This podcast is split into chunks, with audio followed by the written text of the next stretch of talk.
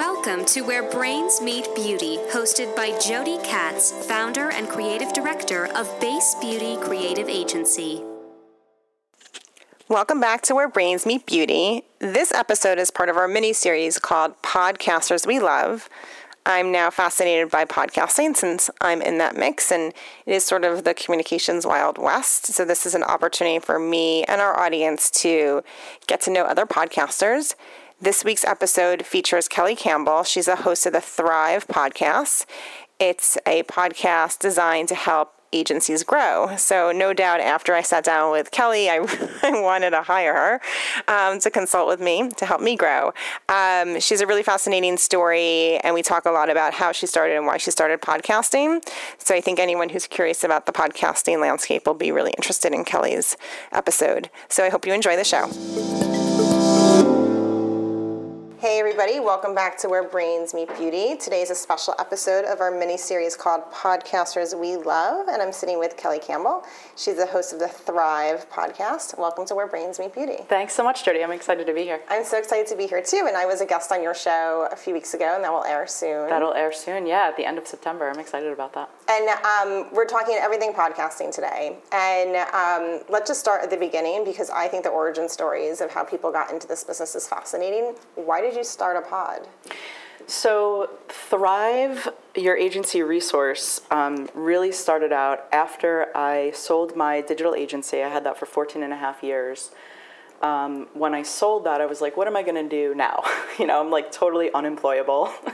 so I became um, an agency growth consultant. And I thought, well, what better way to add value to the creative agencies, creative media and tech agencies that I was working with? Um, for those that maybe weren't ready for a consultant, but they just had specific questions, I would bring other guests on, you know, biweekly, and we would kind of just chat and really dive very deeply. Not I w- I didn't want to make it a broad show because there's so many of those out there. So I wanted to dive really deeply into specific topics that agency owners, you know, th- that are top of mind for them. So it started out for me, I think, as creating valuable content, but then obviously also kind of a marketing tool because I got to chat a little bit about you know what I did and how I helped agencies. Um, but that that obviously wasn't like the theme of the show. So that's kind of how it got started. And then uh, I would say after about 18 episodes, it wasn't even a full year, um, I attracted a sponsor, which was great because they were looking to add really insightful content to their audience, which happened to be the same audience as mine, creative agency leaders. And so they approached me and said, you know, we love what you're doing. Can we put our name behind it? And because they gave me that creative license and I was talking to the same demographic, they gave me, you know, full carte blanche of what I wanted to do with the show. I said, sure. So it turned into an additional revenue stream, but that wasn't the original, you know, idea for it. That's that's the dream, though. totally. I never thought it would happen in less than a year, though. That so. is really amazing. Let, can we go way back though? So you had a business for 14 years and sold it. Why did you sell it? Um, I sold it because the universe was telling me that I needed to do something bigger, um, and I loved my agency. I mean, it really was my life. But I also thought that there was um, something a little detrimental about that. You know, being so young. When I sold it, I was 36, and I had had it since I was 22. So um, I just felt like at that point, I wanted to be doing higher level thinking. I wanted to be more of that consultative um, person who would come in and help other agencies to kind of scale up and look at what they were doing right and wrong and it just felt like a really, really good fit for me. So um, circumstances happened where I had two different offers to purchase the agency within 30 days, and I was like, well, this is obviously the universe is telling me something. Does that happen? Um, it happened to me, but I actually didn't sell it to either one of those. I sold it to a third party. Um, so. So at this moment in time, when you're sort of like thinking about what's the future hold for me, the universe puts two offers to sell your agency? Like, was your agency for sale? No, not at all. In fact, I was going through the Goldman Sachs 10,000 Small Businesses program, putting together an agency growth plan, and uh, literally a month after graduating that, like, sort of MBA-ish program, um, that's when I sold my agency. So no, it was not in the in the plan at all. But I think when you're open to things, they come. Right, but like they don't come that fast usually. Well, obviously, you know, for me, it was um, it was something that I just needed a change. You know, I, I really I was at that point where I was totally burnt out, and I knew I wanted to. Um, you know, put my clients in good hands, but I also needed what does the next 10, 15, 20 years look like for me? My wife is 20 years older than I am, and she is retiring this year. So, you know, we like to travel a lot. You can't do that when you have an agency. You can't take four or five vacations a year, the way that I was running the agency anyway. Um, so it was, it all kind of, the story just kind of unfolded for me, which was an interesting journey. I'm gonna wait for the ambulance to go away and then we'll pick it up. Eleni, you can cut this part out. Talking to my producer. We've been lucky to have a lot of crises in the neighborhood lately. Kind of crazy. Yeah.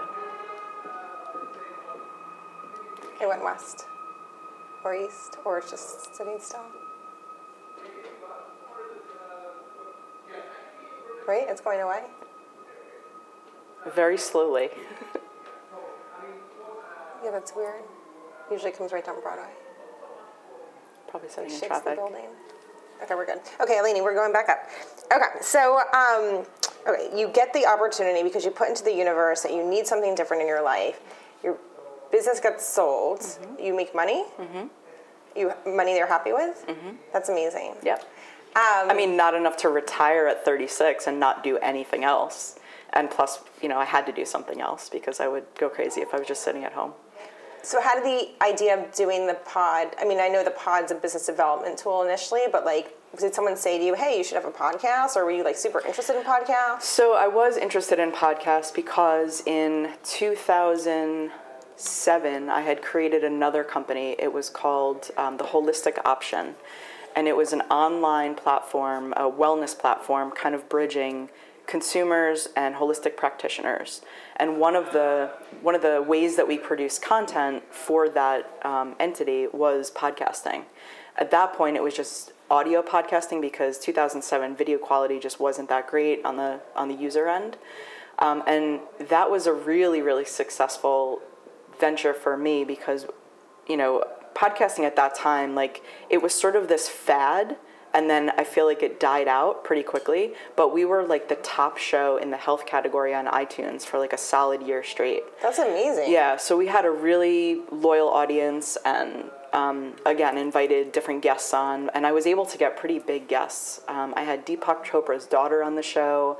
I had Mayim Bialik. Um, I still have a voicemail on my cell phone from her that I will not erase. Awesome. So I just I was able to get people to come on. I don't know, maybe because podcasting was like this cool thing at the time, and then for I would say from maybe like 2010 to 2015, like those five years, it just died out. I don't know what happened, and then now there's this resurgence. So When you approached this in 2007, the technology for supporting podcasting was so different than it is now. Was it really hard to actually like get record the content and put it up on iTunes? It wasn't hard to record the content, but um, being that I had like a development background, um, I had to you know mess with XML files and I had to upload them to the server, and that's how iTunes would would pull it out. So yeah, it was way way more complicated than it is today. Now it's like you publish something, there are all of these plugins for your WordPress site, and it automatically goes to iTunes. So it's just it's seamless at this point. So um, let's talk about the format of your show. Yeah. It's different than ours. We're audio only, and I think only because I didn't want to be bothered with people saying, "Well, I need hair and makeup." You know, in my business, in the beauty Right, business, right, like right, this. Is, this is what I'm gonna. Well, I need wardrobe, hair, and makeup, and I didn't want that to get in the way of people willing to be on the show. Um, but your your format's different than ours. Tell, tell me about your Format. Yeah, so I do the show from my home office. Um, I kick my dog out and you know just make sure that her stuff isn't around, and I just record it through Skype. So the software that I use is Skype with uh, another plugin called Call Recorder. It's from Ecamm Tools. I think it cost me thirty dollars. I bought a really good webcam, probably cost me sixty-five dollars, and I had um, the microphone from 2007. The the I think it was like a snowball mic or something like that. I don't remember. Yeah. mhm. So I just use that as the setup, and then what happens with the format is that when I Skype the other person as a video call, the tool, the call recorder tool, automatically creates like a split screen, and that's it. And then you just export it as an MOV file, and you can open that up with QuickTime. I have a video production company that puts in the intro and the outro to the beginning and the end of the show. So I just upload the raw format um, to Google Drive. They grab it down, do what they need to do, and send me back a link. And then they make an audio file just for iTunes for you? So I do everything. After uh-huh. they give me the video file, uh-huh. I just open that up in QuickTime, and you can just export it, literally a click of a button, and then you have the whole audio file. Right. So, um, what what's so fascinating about what you're describing is it really is very easy, Yeah. and like you could just either listen, they can people can listen to you and take notes, or li- literally Google this and figure it out. Um, there really are no barriers to starting a pod these days. No, and honestly, you don't even need the microphone and the webcam. You could use whatever's built into your laptop or your desktop. Um, the only thing that you would need if you're going to use Skype is call recorder, which again is thirty dollars one time fee. So it is. It's there's no barrier to entry for this. You don't have to be like a technophile to do any of this. Um, it's really really easy. So you talked about wanting to be really specific with your pod, right? There's like a lot of like kind of wide ranging pods out there, and you chose to narrow your focus. Uh, what was important about that for you? So I wanted agency leaders to get a ton of value, and I wanted whatever was keeping them up at 2 a.m., I wanted us to address those specific issues on the show. Um, so the beginning, I think for the first maybe 25 episodes, I just thought about what the things were that are were on my mind as an agency owner, and I kind of carved that out, and then thought about what guests might be good. And then I like to play nice in the sandbox, so I invited all my competitors on the show. Um, so I just I had Karl Sakas on the show, Jason Swenk. These are these are all agency growth consultants um, all around the country. And then I just did an interview with um, David C. Baker, who I would say is probably the the most well known. He's been doing this for 25 plus years, um, and he's in Nashville. So his episode is coming out right after yours. Oh, cool. So, like, what if you can think back to your first 25 episodes? What are some of those things that keep people up at night who run agencies? So, um, which financial metrics should I be looking at that I'm not looking at? Um, that was a show I recently did. People really want to know about business development. So, we talk very specifically about growth hacking tools, techniques. Um, how should you should you even be doing you know outbound cold email? How do you warm up a cold email? So really, really specific things that can help them with um, yes, growth as a broad but really specific tools, techniques, um, software. So I've had a couple of people from different software companies come on and just talk about how their software is really designed for an agency and how it helps them either bring in revenue um, from the standpoint of being able to use it for their clients for the services that they they deliver, or bring in new clients for them um, from a biz dev standpoint. So, can we talk about your sponsor now? Because that's one of those tools. Sure. Yeah. So Workamajig is the sponsor, and I had the CEO, um, Ron Ossie, on the show. I'm going to say somewhere around episode 15, but don't quote me on that. Um, and I had known about Workamajig. When we at my agency were looking for sort of an all encompassing project management, account management, CRM, like the total solution, Workamajig did come up on our radar, but this was many, many, many years ago when they were still uh, based in Flash, if you can imagine that. So that for us was a deal breaker. And um, over the last like five years, they've gone completely to HTML5, and the, the platform is just, it's beautiful, it's seamless, it has everything, literally everything that you need for resourcing, estimating, accounting, invoicing. So you don't have to have, you know, um, Basecamp for project management, and then, you know, QuickBooks for your accounting, and, you know, all of this. You can literally run the entire agency on one platform. So I had him on the show, learned a little bit about that, and then I looked into the software because I need to know about it um, to a very uh, a very detailed extent because I might be recommending that to agencies that I work with that maybe have disparate software or are not using anything right now. Um, and then it was their marketing team that actually reached out to me and said, Hey, we need to create content. I said, Oh, great. What does that mean? What do you want me to do? Write some blog posts? And they're like, We don't know what we want to do. And so I said, Well, you know what? We're talking to the same people with the podcast. Why don't you just sponsor? And they were like, we love it. That's awesome. so that's literally how it happened. I mean, it makes so much sense, right? Yeah. Like you're you're generally curious about their product because your clients will be. This is the perfect marriage for them. Absolutely. Yeah. And they've been a great partner, I have to say, from beginning to end. Like, very collaborative. Um, I ask them all the time, you know, for guest and topic recommendations. And yeah, it's been it's been perfect. I, I'm sure that there are other situations where there are sponsors where it doesn't work out so well, but for me, um, it's been really, really great. That's cool. So um, let's talk about your expertise because you're specifically talking to people who run agencies. But why is your advice only for people who run agencies? Like, why couldn't why couldn't your advice be beneficial for someone who I don't know, owns a brand or a product or a warehouse? Like, why an agency? So it, it could, um, but I like the idea of a niche. You know, like I, I want to practice what I preach, right? So if that's what I did for almost 15 years, and I know that all of the moving parts, everything that's encompassed with running an agency, it's a little bit of a different business model. It's a different um, it, I think it's different in so many ways than just running a business where you have, you know, widgets, you're selling widgets, you have inventory. You know, I, I like to stay in my lane and I know that world so well. Um, and there are a lot of agency owners who are kind of at that mark. I work mostly with established agency owners, so meaning that they've been in business for anywhere between five and 55 years. And they're in some type of um, pivotal point in the agency maybe they want to bring digital in or just kind of like augment their digital capabilities. Um, they're, they've been relying on referrals primarily, so they're not scaling, they're hitting a revenue plateau. Um, so they don't know how to actually create a business development strategy that includes outbound marketing. Like, oh my God, we do this for our clients, but we don't do it for ourselves.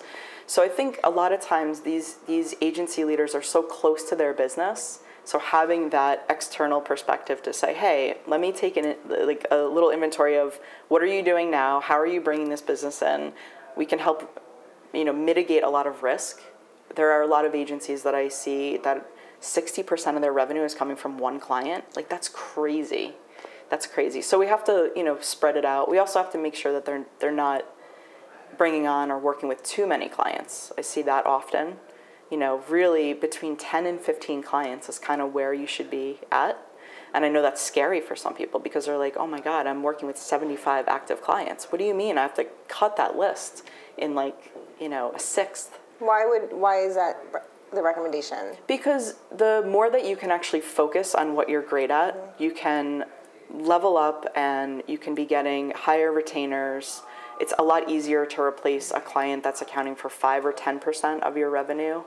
Um, it, you know, and you basically you're just driving your team crazy. There's no way that you can be efficient doing I mean unless you have like a 250 person agency, which in that case like that's not my lane. I stay within kind of 10 to 100 employees. Mm-hmm um, in that 10 to 100, if you're working on 75 accounts, you're driving your team crazy. Nobody's happy. You probably have some turnover. You're wondering why, you know? And um, yes, you can put systems and processes in place, but I think the quality of the work is definitely going to be uh, impacted with that many clients. And then it probably also means you don't have the ideal clients.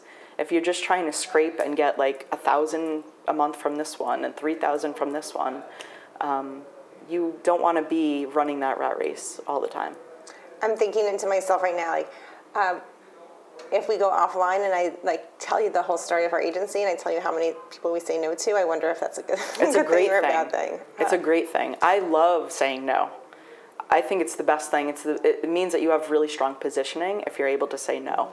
I would say take on fewer clients, have more no conversations, and still leave the prospect with a really good taste in their mouth to say, you know what, we're not the right agency for this, but we can refer you over to, you know, one or two other ones mm-hmm. and create a strategic partnership with them so that when you're referring that business, you're actually just creating a new stream of income. Right. Yeah, you're saying a lot of things that make me realize that we need to take this conversation offline. So then that's my next question. Like the pod, I know it like it wasn't 100% business development. It was really like to, you know, share your insight with a broader audience, but I, do you see it fueling your, your growth for your consulting business? Absolutely, absolutely. And it's interesting because what uh, happens a lot now, I would say literally within the last two or three months, I've gotten such an influx of people, and maybe this is because of the sponsorship, because they are sending the content out to their list of, I don't know, 15, 20,000 agencies across the country. So I'm getting an influx of new business, and the new business is um, contacting me through the website or through the live chat or whatever, or email, and basically saying, um, you know, I heard about you in one way or the other, whether whether it was like through just a, Google search and I found you. SEO is part of my background, so I'm really good at that.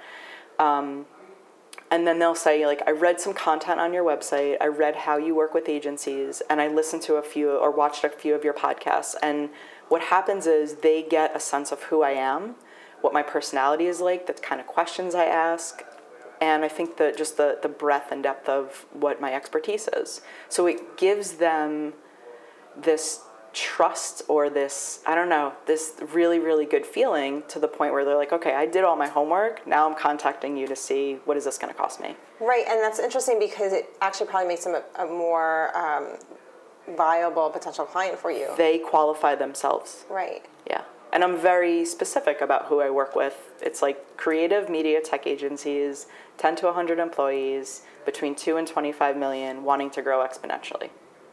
If you fit within those lanes or those criteria, and then you watch a few podcasts and you kind of we there's some kind of vibe, they're going to email me. And so that actually that's kind of how I didn't anticipate it working like that the other thing that I will say um, that was unexpected about the podcast was I started working with this agency. It was a social media marketing agency. And um, I was engaged directly with the CEO. He told the leadership team, he had a leadership team of about six. He told them about me. He told them that he was thinking about hiring me to come in and, and help them with some scaling. And the whole team started watching the podcasts so the day that I walked in, instead of handshakes, I got hugs oh. because they were like, "We feel like we know you already." And I was like, "Wow, what a great extension of that content that I had never ever thought about that a team could actually, you know, because the the engagement started um, or the contract was signed like a month before the engagement actually started. So they had all of that time to listen to a few shows, watch a few shows, and they got a real sense of who they were going to be working with. And I was there on site like for many, many, many hours a week. So I was going to work very closely with them. They wanted to know like who is this chick, you know? And that was great for me because it broke down that barrier. You know, that kind of awkward when you first start. You're a consultant. They don't really know what you're there to do. Um, so that that was really unexpected and really helpful. Yeah, I, I, can imagine that's an incredible benefit. I, didn't, I haven't thought about that either. That um, this sense of familiar, familiarity yeah. goes way deeper than like an article about you ever could. Right. Right. Right. Or a case study on yeah. your site. Yeah. So I think that's kind of the hierarchy. I mean, you can you can write content and people can get a sense of your tone and your sentiment and your thought process. You can do an audio podcast and they get a sense of all of that plus more. And then when you do the video podcast, I think it adds this extra layer of just yeah familiarity and and understanding exactly what the personality and the even just like facial expressions and body language and all of that you know um, it gives them a different sensibility about working with you so i think it's i think podcasts are great for so many different reasons and maybe not for the reasons that most people think you know what i mean I what think, do you think most people think they're good for i think people want to hear themselves talk a lot. I do, I do. I mean, that's why I didn't do a show that was just me talking. I wanted to bring guests on, you know? It's how many times can I, you know, talk about different things? And I think it's great to get different perspectives and all of that, but I think most podcasts, it's um, it's one or two people that just really have a lot to say, and they look at it as a megaphone and a, a platform for, you know, getting their own message or their own agenda out. And I don't know that it's as valuable as it would be if you brought in another perspective. Right. So I'm wondering if your if your guests have given you feedback about the feedback they've gotten about. Let me rephrase that. Have your guests given you feedback about the way they get feedback after being a guest on your show? could I phrase that question more stringently? so, what kind of feedback do your guests get from being on your show from their fans? Oh, from their own fans. Yes. Okay, got it. um, I think that I've only heard back from a few about what their own people have said because I'll get a uh, every time there's an episode released, I get a bunch of people writing in. I love this that he said or she said, and so I always pass that on.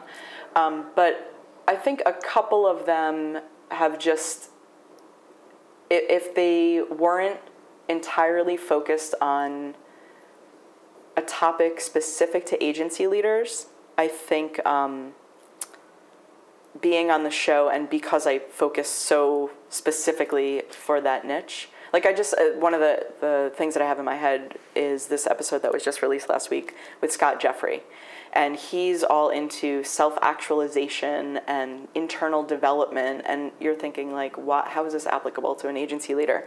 But it is, and he doesn't. He he was actually a marketing consultant, and he was a dot com startup founder many many many years ago.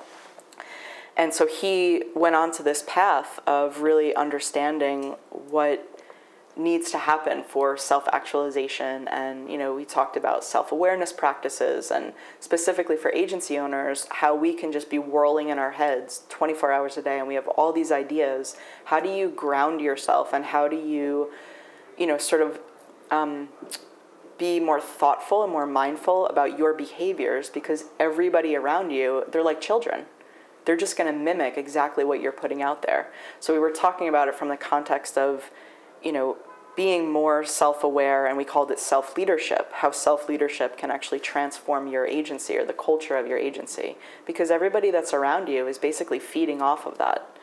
Um, and there are definitely some agency owners I've worked with that I thought that could be really interesting because they're so chaotic and they're yeah. so disorganized and they're just running. And if you don't pause throughout the day to like ground yourself everybody else is going to feel like that's what's expected of them is to be that chaotic you know get everything done no matter the cost and and it's just it's it's cause for burnout right yeah it's so interesting that you're saying all this and it's making me wonder how much you've actually learned in the from the episodes that you've done that's oh added oh to your arsenal it's added to your talent exponentially exponentially and it was it's actually conversations like the one that i had with scott jeffrey i think that are the most impactful because um, they are validation of the way that I've changed as a person after selling my mm-hmm. agency. Mm-hmm. Um, Were you the like burnout, work out all the time, be chaotic? So you were chaotic. You were chaos. I, I wouldn't say chaotic. I was extremely organized, but I worked six hours, six days a week, um, sometimes seven. I didn't prioritize my home life. I prioritized my work life my wife like liked to remind me of that often. um, but yeah, I mean, yeah, I I wanted to make sure that I was growing the agency, but I will say, the thing that I did really well in my agency was that I prioritized my team over everything else. So we were very much people over profit. I wanted to make sure everybody was comfortable, they had a great work environment.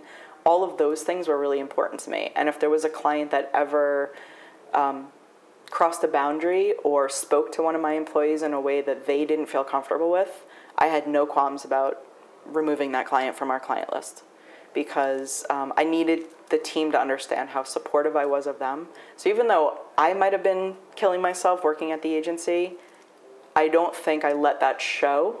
So that's probably how it it played out. But internally, I was a mess. Mm-hmm. I was a mess. And so the transition from selling that agency and not having all of that and not having that responsibility of you know being being responsible for these 12 people for their lives, their children, their homes, you know, their mortgages, all of that. I think uh, I was able to actually really dive into the self actualization and, and self awareness, and it's been life changing. That's awesome. So my last question for you, since you mentioned that you and your wife travel a lot, is mm. where are you going next? So we took we're on our going on our fourth vacation um, on Friday. We're just going to P Town for a week, but uh, we what is P Town? Provincetown, oh, okay. Massachusetts. Um, we just got back from Florence, Sorrento, and Barcelona earlier this year. Um, probably next year, she really wants to go to Greece. Um, but I'm trying to get her to go back to Indonesia because that's my favorite part of the world. And we were in Thailand for two or three weeks for our honeymoon. That was like seven years ago. And I've been to Bali and Singapore, and I just I want to get back there really badly. So the the 21 hour flights are not really her cup of tea, but um, I, I think I'm going to convince her. That's awesome. Yeah. Bon voyage. Thank you. And thank you so much for your wisdom today. Oh, thank you for having me. And for our listeners, I hope you enjoyed this interview with Kelly. Please subscribe to our series on iTunes, and for updates about the show, follow us on Instagram at Where Brains Meet Beauty Podcast. Thanks for listening to Where Brains Meet Beauty with Jody Katz. Tune in again for more authentic conversations with beauty leaders.